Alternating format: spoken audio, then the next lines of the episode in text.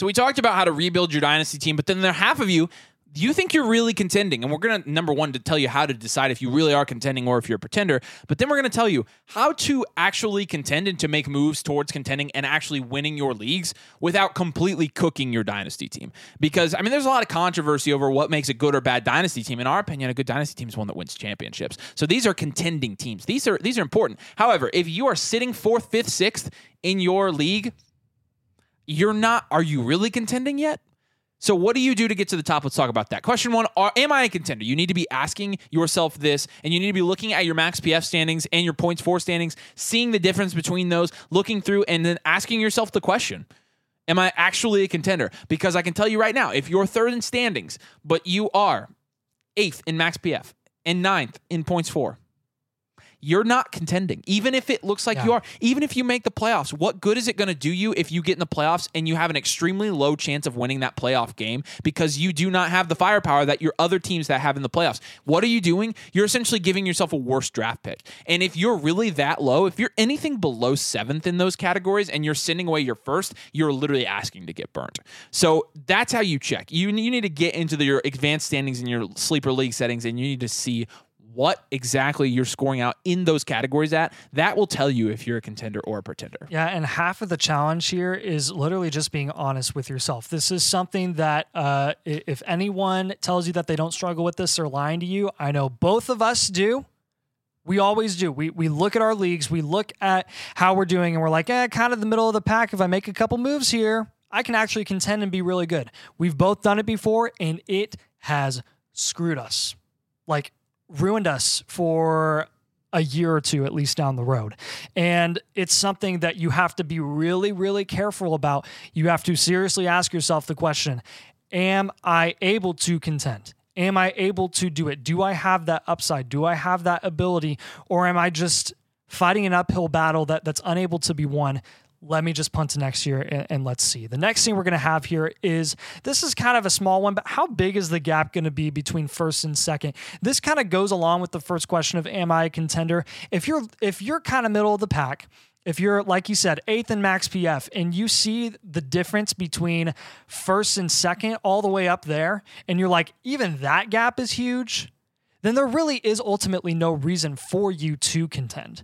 But if it's really small, if the gap between first and second is small and the gap between second and sixth is pretty minimal, like less than 75 points, then I would say you should absolutely consider going for it. At least consider going for it and it send out some feelers for teams that are absolutely rebuilding. Yeah. Ask yourself how bad is your injury situation? So if you're first in points for and like third in max points for, but you just lost Justin Jefferson and James Conner's out now, and now you've lost Anthony Richardson, um, you're probably not winning championships this year, especially if you lost like a Justin Jefferson. So uh, you're going to need to make sure you keep your first in that situation, but you also just need to make sure context is very, very important here in these types of scenarios. So make sure you're checking your injuries, make sure you're knowing if you're actually going to be able to make a legitimate run for the title at this time. Yeah. And the next thing we're going to have here is to go through every league you're contending and look at the bottom three rosters. Make offers for point scores that are young and old really honestly you're you're going to look at those bottom 3 guys those bottom 3 uh, rebuilders in your league who at all costs they want to get the 101 yeah. at all costs it doesn't matter what it doesn't matter how young their player is it doesn't matter if they're a cornerstone asset a majority of your rebuilds in your leagues this doesn't apply to everyone's genius leagues, but many people want to get those players off the roster as soon as possible. There are going to be a lot of rebuilds that aren't patient. They don't want to wait to week 14 because every every week that they hold those point scores, that counts against their max PF. And that counts against their chances at getting the 101 next season. So they're going to be in a hurry to move off of the Saquon Barkley is going into a mm-hmm. contract year against the Hollywood Browns, Josh Brandon Aiyuk's, Josh Jacobs going into contract years. They're all scoring points right now.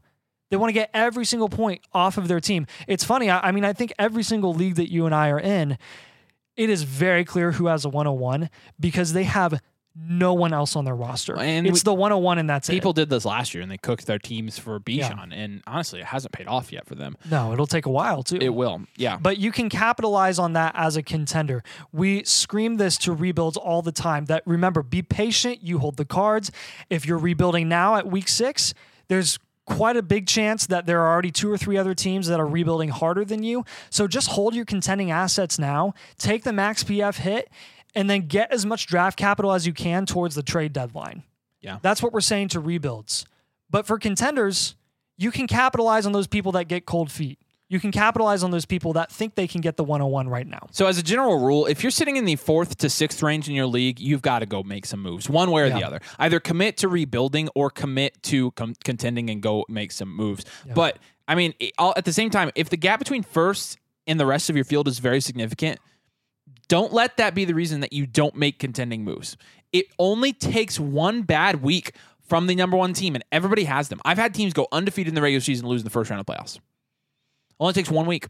It's all about luck. All you have to do is give yourself a chance. Give your roster a chance. If you have a roster that has high upside potential, that has boom potential in the playoffs, you've got as good a chance as anybody. It- I, I know people don't want to hear that. And personally, I advocate for heavier weighting of regular season champions because that's a lot bigger of a deal to me than getting lucky for three weeks. But right now, you know how you win lucky or you know how you win money in your dynasty leagues? You get lucky for three weeks. That's how it is. So you don't really need to be first. And you don't really need to worry if the first person is running away with it. Because at the point where everybody tanks, then you just give them the title.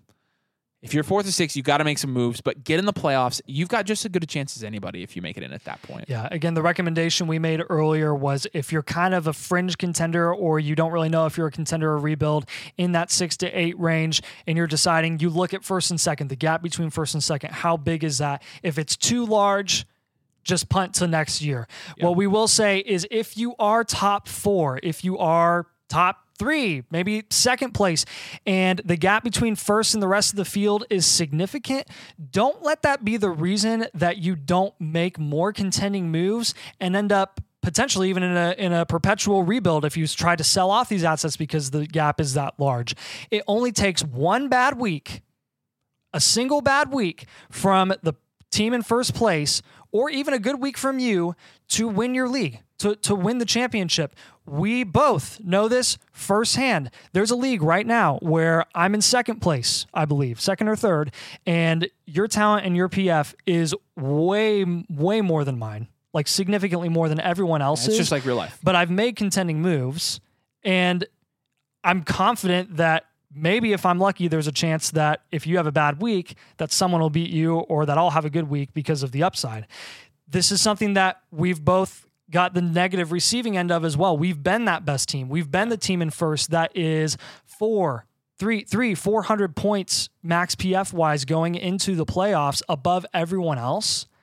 And we've lost like in the quarterfinal We happened a ton last year. it's it's horrible. it was like literally the worst luck possible. But that's what you count on in dynasty fantasy football. That's what you count on in fantasy football. Yep. Ninety percent of fantasy football is luck. Ninety percent. If any, and, and you're playing fantasy football as a contender, you, you really are. So that's definitely something that's very important. A lot of people will try to start shipping off some of their assets if the gap is that large. But if you're a top three, top four team, don't be afraid of it. Just just let it drive you and, hope that you can get that down week from that first place team. Yeah. Don't sell low on young, unproductive assets. So I have a lot of contending teams where I drafted this year, I drafted JSN. I thought he was going to be productive this year. Right now, he's not been productive yet. But I'm not selling him just because, because I could honestly sell him and be like, I need contending assets and somebody pay something for him. I'd be selling him low. So like QJ, JSN, Charbonnet. No. If you are a contending guy that had those guys, do not sell them. Don't give up and don't sell low on these young studs just because they're not giving you contending value right now. The only exception to this is Jahmyr Gibbs, of course. We are selling Jahmyr Gibbs on contending teams because sure. you can still get a haul. because for he him. you're still getting a good price for him. Yeah. Yeah. at all costs, please, at all costs, try to keep your 24 first. This is important. This applies to any other year. If you're in 2025, if you're watching this a year or two from now, keep your 25 first. Keep your 26 first.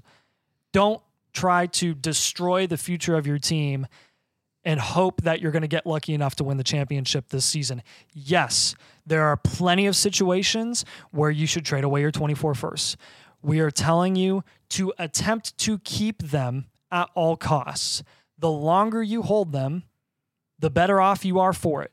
If you have to move off of them in week 14 to make a major push, that's fine. That's that's fine if if the situation calls for it. Yeah, because there are some exceptions here. Yeah, one, one there ex- absolutely are. There there are all the time, but that doesn't mean that you can't attempt very hard uh, attempt to keep your 24 first. So I, I think that's something where there have been a lot of teams that we've seen that have won their leagues this season, and they've been very wise and they've kept at least a first. Maybe if they're lucky, they have maybe even two in a couple seconds as well, and they look amazing, like Yeah. amazing for the next three years because of that. Yeah, the more picks you have, the better you look long term. And one of the exceptions to the, the keep your first rule is it, I I say this, you know, knowing the luck factor of this, but if you're almost guaranteed to win, the league that Nathan's referring to, I'm running away with. I'm completely running away with it. And so my my pick was being looked at essentially as a second round pick, which was stupid. But at the same time, that pick, they won 12, one, it was because I'm getting a buy. Like, I don't, it is a ridiculous team.